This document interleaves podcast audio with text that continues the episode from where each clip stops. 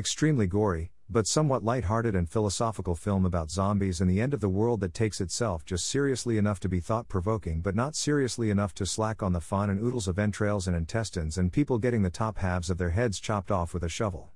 I mean, damn. And it looks good too, and realistic. How the hell did they do all this in the mid 80s, before CGI?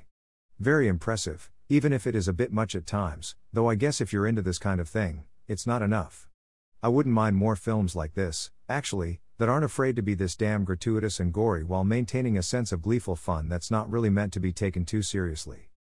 Not to mention the lack of woke BS despite having a strong female lead TM and a strong black male secondary character TM and a few instances of overt racism slash threats of rape that are both realistic to the situation and just understood to be vile without any need for the characters to point it out and self righteously condemn it in case the audience, you know, didn't get that the fat, loud, violent, obnoxious douchebag spouting it is supposed to be one of the villains. My God is treating the audience like they aren't a bunch of easily suggestible idiots in need of a good scold refreshing in this almost 40 year old film.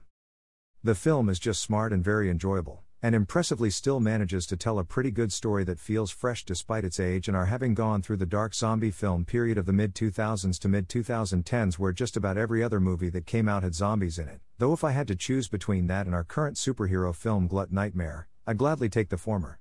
It's not the most original idea for a film in the world, granted, a bunch of people are stuck in a sealed off location as the world around them falls apart, but it's well executed, thoughtful, and the characters are very well drawn and interesting and play off each other in increasingly tense ways as the noose begins to tighten.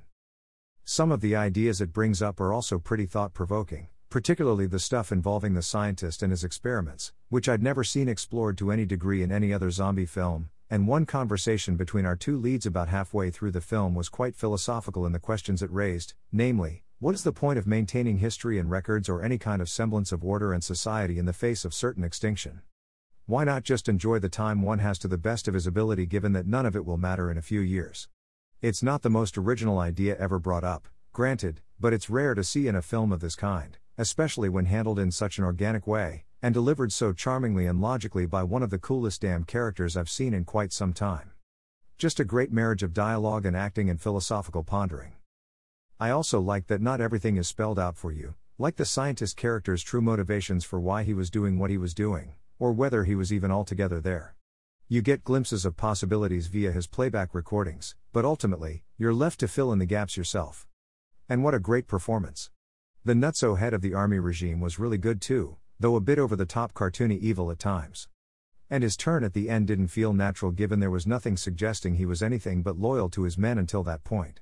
Still, whatever, it's a zombie film and not meant to be an ultra realistic portrayal of human psychology.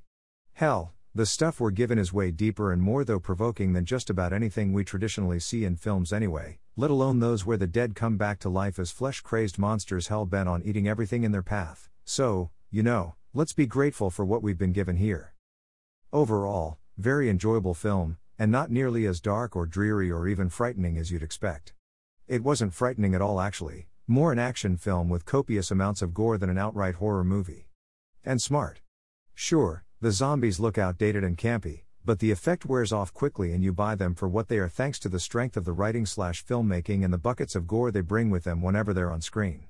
They're also obscured in shadow or darkness most of the time, which helps reinforce the illusion, save the main zombie guy who is out front and center and manages to bring much humanity to the character through his expressive, emotional eyes in what could easily have been a very goofy role had they chosen someone less skilled. Just excellent acting all around.